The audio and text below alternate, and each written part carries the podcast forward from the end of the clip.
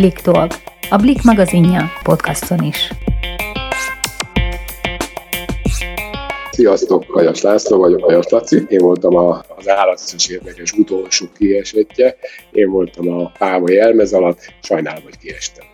Sziasztok! Én Csatári Heni vagyok, a Blik újságírója, és üdvözöllek titeket a Blik podcast adásában. A mai vendégünk Hajas László, aki az RTL Klubon látható állarcos énekes legutóbbi leleplezetje. Ő fog válaszolni most a kérdésekre, amelyeket korábban küldtetek neki. Hogy most podcast formátumban jelentkezünk, egy különleges helyzet, ugyanis korábban a meghívott vendégeink, állarcos énekes versenyzői, a Blik Star Chat vendégei voltak, azaz a szerkesztőségben látogattak meg minket és válaszoltak az olvasók kérdéseire, ám a kialakult helyzet miatt minimalizáltuk a személyes találkozókat, így a hírességekkel mi is videócseten beszélgetünk, és itt tesszük fel azokat a kérdéseket, amelyeket az olvasók korábban küldtek.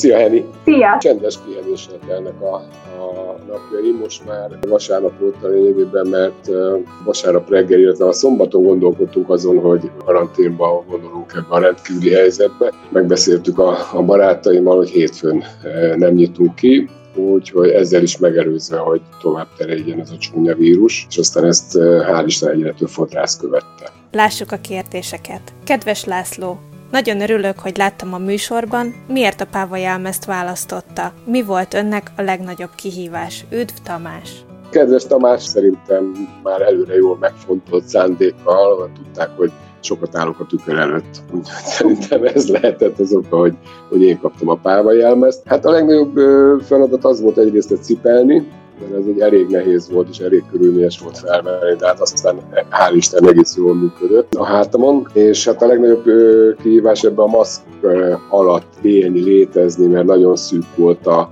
a látómezőm szinte csak ilyen csőlátás volt, tehát úgy segítettek mindig fel a lépcsőn, tehát nem volt egyszerű benne közlekedni, de hát imádtam. Szerinted ki van a többi maszkban? Tuti tudnak egymásról? Az az igazság, hogy nem zseniálisan titkolóznak, tehát hogyha ha, tehát ilyen kulisszatitkokat talán elárulhatok, hogy úgy jönnek ért, értünk, gondolom mások után, tehát értem is úgy jöttek, hogy egy autóval jöttek. Az autó nem állhat meg a semmiféle olyan ponthoz közel, amiről felismerhetnek. A feleségem tudott erről az egész történetről. Levitt a feleségem, ott sofőr vár, aki előre hajolva egy, egy csukjával a fején vár, és akkor kopogtatni. Tehát volt egy, ez volt a rendszere, kopogtatni kellett az a, kocsi ablakán, akkor ő kinyitotta, be kellett szállnom, át kellett öltöznöm, fel kellett vennem egy leszódó szemcímű pulóvert, egy, egy, egy csukját a fejemre, és, és aztán így, így vitt el a, a sofőr az RTL klubba. Ott is ugye be, bekísérnek, egy-két ember tud csak a, a, arról, hogy te ki vagy, hát akik bejön az öltöződbe, ha bármit szerettem volna pisírni, éhes voltam, szomjas voltam, akkor ez megfelelő kártyák voltak, és ez az ajtó alatt kellett kidugnom, és akkor jött a, az illetékes, aki, aki ismert, és akkor ezeket a problémákat megoldották. Senki nem tudott senkiről, tehát nem is nagyon találkoztunk csak fenn a színpadon a másik szereplővel, tehát ők is ugyanígy mozogtak teljesen elzárva, és senkiről semmit nem lehet a szerződés is tiltja, hogy bárkinek elmondja. Hát egyetlen egy ember tudott róla konkrétan a feleségem. Ugye hát ezt megbeszéltük, sőt, amikor megkaptam a felkérést az RTL-től, akkor átküldtek egy linket, ott megnéztem az amerikai műsort, és, és mutattam neki, hogy erre kérnek fel, és ahogy nézte, nézte, pár perc múlva megszólalt, hogy te ezt biztosan el fogod vállalni. És aztán így is történt, hogy elvállaltam, és hát egyedül a feleségem tudott róla. Az első adásnál leültünk, mondtam a gyerekek, meg gyerek, nézd meg ezt a műsort. És akkor így megnéztük, de úgy, úgy úgy semmi reakciójuk nem volt. A második adásnál, amikor, én, amikor ugye én szerepeltem, akkor már gyanítottak valamit, hogy miért is kell itt és apa ezt nem te vagy véletlenül, tehát akkor úgy már sejtették, és aztán most az utolsóra pedig már tudták, felismerték a hangom. Tényleg ilyen teljes írzálatot, olyannyira, hogy még a se tudott róla, apukám még se, senki. De eszembe nem jutott volna, hogy a Kökény Attila így elváltoztatja a hangját, tehát hogy, hogy abszolút, tehát hogy még egy profi, a profinek ugye könnyebben el tudja, mert van miből elváltoztatni a hangját, de hogy nem lehet tudni, hogy ki, mennyire, hogy tényleg, hogy hogy variálja a hangszínét. Én mondjuk próbáltam mostani adásnál figyelni, hogy tényleg az Árpa Attilára mondták, hogy, hogy ő lehet a krokodil alatt, és így próbáltam én is figyelni a, a hangját, és tényleg hasonlított. Hát ő talán, lehet, hogy el fogják találni a következő adásba, de nem tudom. Tehát senki nem tud semmit. Azok, az a tényleg a pár emberek kívül, akik ilyenkor bent vannak a stúdióban. Szegény nagyon le volt izzadva, amikor levette a páva fejet. Mennyire lehetett ott meleg? Nagyon meleg volt, és nagyon levegőtlen volt. Az első próbák után kértem is a maszkészítőket, hogy fújjanak még egy-két lukat oda a tollak közé, hogy egy kis levegőben tudjon jönni. Hát a teljesen eleve egy ilyen gumiruha volt rajtam, alatta persze póló, tehát amikor felvettem a nagy tollaimat, akkor, akkor még egy ilyen első rész rám került, azt így rám tépőzározták, és a nyakamban is teljesen be volt tűrve, tehát nem, nem tudott az ember jönni, és aztán ugye a tollak közé így a, a szájmagasságba fúrtak még egy, egy, egy-két lukat. Úgyhogy uh, utána már úgy, úgy, úgy, ahogy tudtam benne, létezni benne. Sztárfodrász, nagyon szeretem, ő készítette a hajamat az esküvőmre. Nincs kérdésem, csak annyit szeretnék mondani, hogy le a kalappal előtte. Köszönöm szépen, és hát reméljük, hogy azóta is még házasságban élsz, és szép volt Sok üzenetet kaptál vasárnap óta? I- igen, igen, igen. Hát természetesen nagyon sokan azt mondták, hogy hát felismertem a, a hangodat, tudtam már az elejétől kezdve, hogy te voltál. Aztán persze olyanok is voltak, hogy hú, hát ezt nem, értem volna, hogy ez te vagy, és hogy gratulálok. Úgyhogy nagyon helyesek voltak az ismerőseim, és az ismeretlenek is, akiket kevésbé ismerek, vagy nem ismerek egyáltalán, ők is, ők is gratuláltak, nagyon sokan gratuláltak. Úgyhogy köszönöm szépen itt is nekik. Nem volt nehéz a pávatól? Edzettél, gyúrtál előtte, hogy elbírtad a súlyt?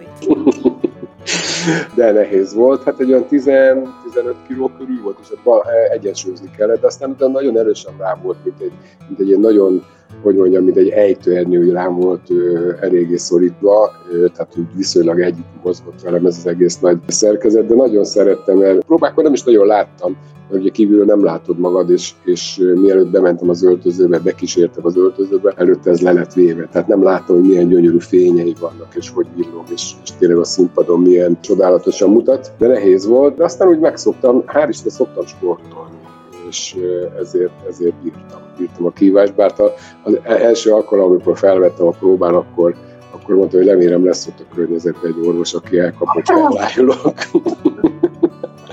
Mondtak, megnyugtatok, hogy lesz. Nyáron elég sokat úszom, és teniszezek, ilyenkor is télen is azért egy héten egyszer. Legalább egyszer elmegyek teniszezni. Ez egy jó hosszú kérdés. Kedves Laci, egykorúak vagyunk, és mindig is érdekelt az éneklés, de sosem mertem megmutatni senkinek, hogy milyen hangom van. Olvastam a veled készült interjút a Blik újságban, és most adtál erőt ahhoz, hogy végre elkezdjem élni az álmomat, nemrég énektanárt is kerestem. Köszönöm neked. Én se, én se jártam soha az előtt énektanárnál. Megmondom őszintén, nagyon gátlásos is voltam, amikor az első próbára elmentem, az első énekórára elmentem. Tehát mondtam is a Mártinak, Molnár Mártinak, hogy olyan érzésem van, és biztos, ilyen érzése lehet annak a tanulnak, vagy akár fodrásznak, aki előtte vág hajat. Hogy a nulla, egy, egy, én úgy éreztem, hogy egy teljesen analfabéta vagyok. Nagyon szeretem a zenét, imádom a zenét, és nagyon sokszor megfordult a fejembe azt, hogy még egyszer az életemet kezdeném, már gyönyörű szakmában biztos, hogy a zenéhez van közöm lenne, mert mert egy, egy csodálatos művészet a zene. Teljesen mindegy, hogy komoly zene, könnyű zene, mindent szeretek. Tehát nemrég voltam Vásári Tamásnak egy koncertjén a Zeneakadémián, és előtte megett a koncerten.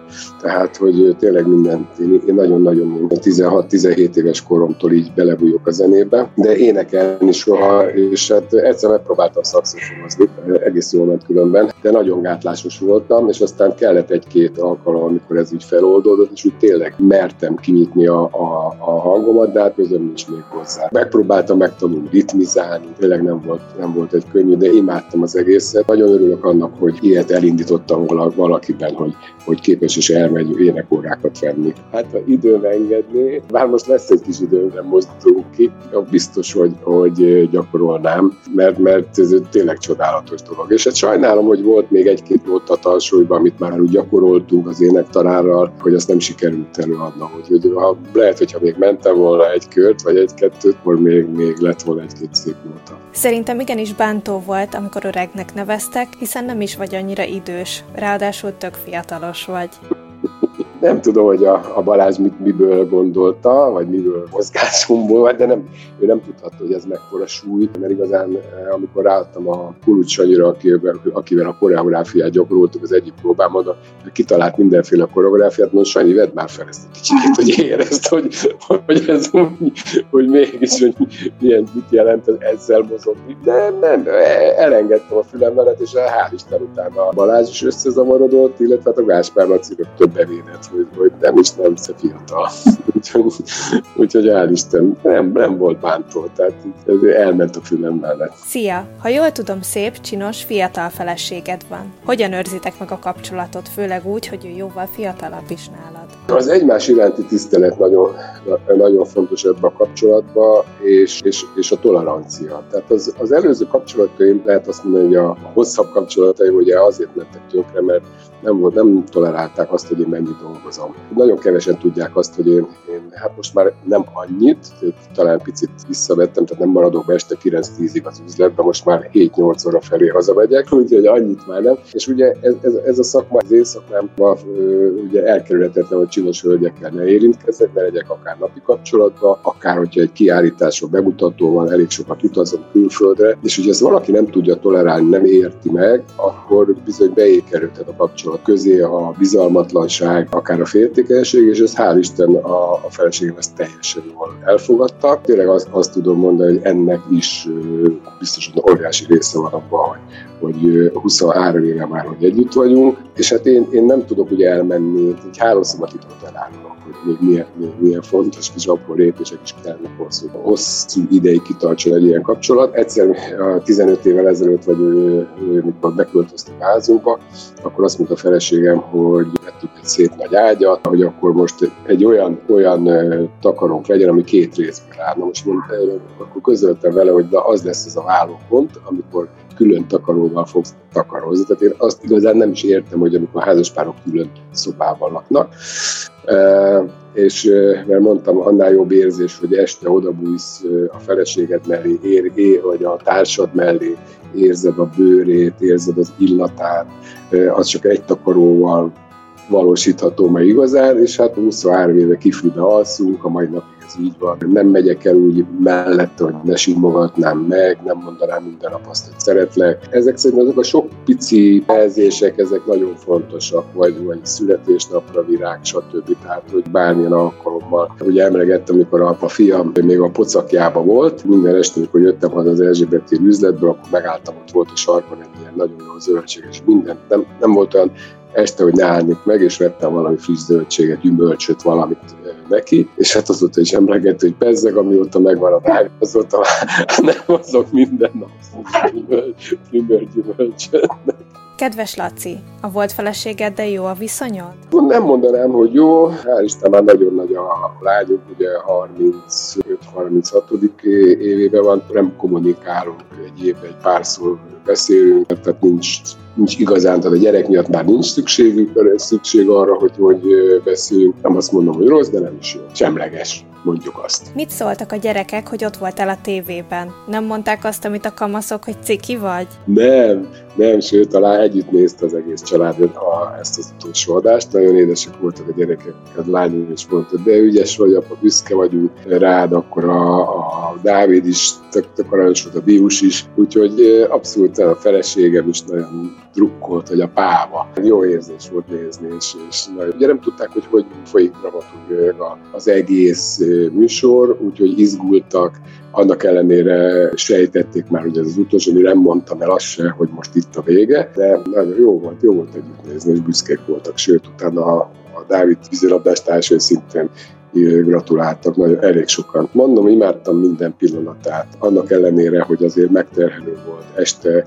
10, 10-kor elmenni, vagy 9-kor elmenni énekórára, ott még két órát énekelgetni 11-ig, vagy este elmenni próbálni koreográfiát, mert mindenhova úgy voltunk beosztva, hogy véletlenül se találkozunk senki senkivel. Ne is sejtsük, hogy, hogy ki a másik, és hát minden, minden része ugye az énektanár, koreográfia, stb. ugye ők tudták, de ők se sohasem már.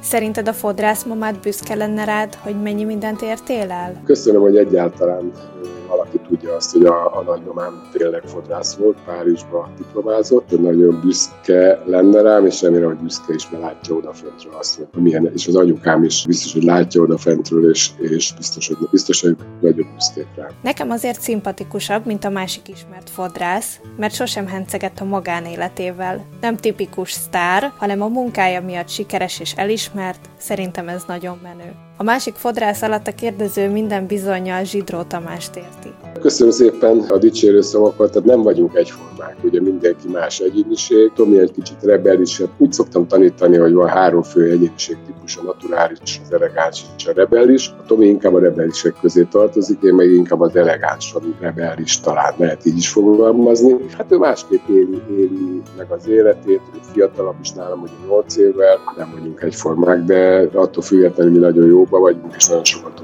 dolgozunk együtt. Azt mondtuk, a magánélet az magánélet, a munka az munka, hogyha valaki a családunkra kíváncsi, akkor általában és mondjuk szeretne egy riportot készíteni velünk, akkor elmegyünk egy semleges helyre. Miért külföldön házasodtatok össze a feleségeddel? Az itthon is érvényes? Nem külföldön házasodtunk, ez egy második szertartás volt, tehát Magyarországon volt, 50 éves voltam, akkor pont 15 évvel ezelőtt volt a, a, az esküvőnk, és ez pedig egy, egy neki volt egy ilyen régi vágya, hogy legyen egy ilyen tengerparti mezitlábas, és akkor egy barátomékkal együtt kint voltunk egy, egy gyönyörű szigeten, és akkor ott, ott ők is, és mi is újra, újra házasodtunk. És az persze csak egy ilyen rituálé volt, az nem egy, nem egy hivatalos esküvő, de egy fantasztikus jó hangulatú fófehér bele, tengerpartok, menzitláb, este ott vacsorázni egyet, úgyhogy óriási élmény volt. Pár nap múlva mentem volna a szalonjukba festetni, de zárva vannak. Mondjuk jól is teszik, példát kell róluk Hál' Isten, amikor mi megegyeztük a csapattal, hogy elhatároztuk magunkat vasárnap délelőtt, hogy hétfőtől bezárunk, akkor ezt kisposztoltuk különböző közösségi oldalra, és nagyon sokan követtek minket, és zárták be az üzleteiket, úgyhogy hát igen, a fodrászat az egy gócpont, tehát viszont sok ember megfordul, egy méterre belül vannak, óriási lehetősége van a fertőzés továbbadásának, és aztán mondom, a csapat így döntött, hogy együttesen bezárunk, és, és aztán ezt meg is tettük, és otthon maradunk önkéntes karanténba. Laci, köszönjük szépen, hogy válaszoltál az olvasók kérdéseire, a hallgatóktól pedig elköszönök. Köszönjük szépen, hogy meghallgattátok a Blik Podcast első adását, reméljük, hogy tetszett nektek. Folyamatosan jelentkezünk a legfrissebb hírekkel és további érdekes témákkal. További podcast adásokra is számíthatok, amelyet keresetek majd a blik.hu-n, illetve a Blik YouTube csatornáját, valamint maradjatok a legfrissebb hírekért a blik.hu-n. Köszönjük szépen, sziasztok!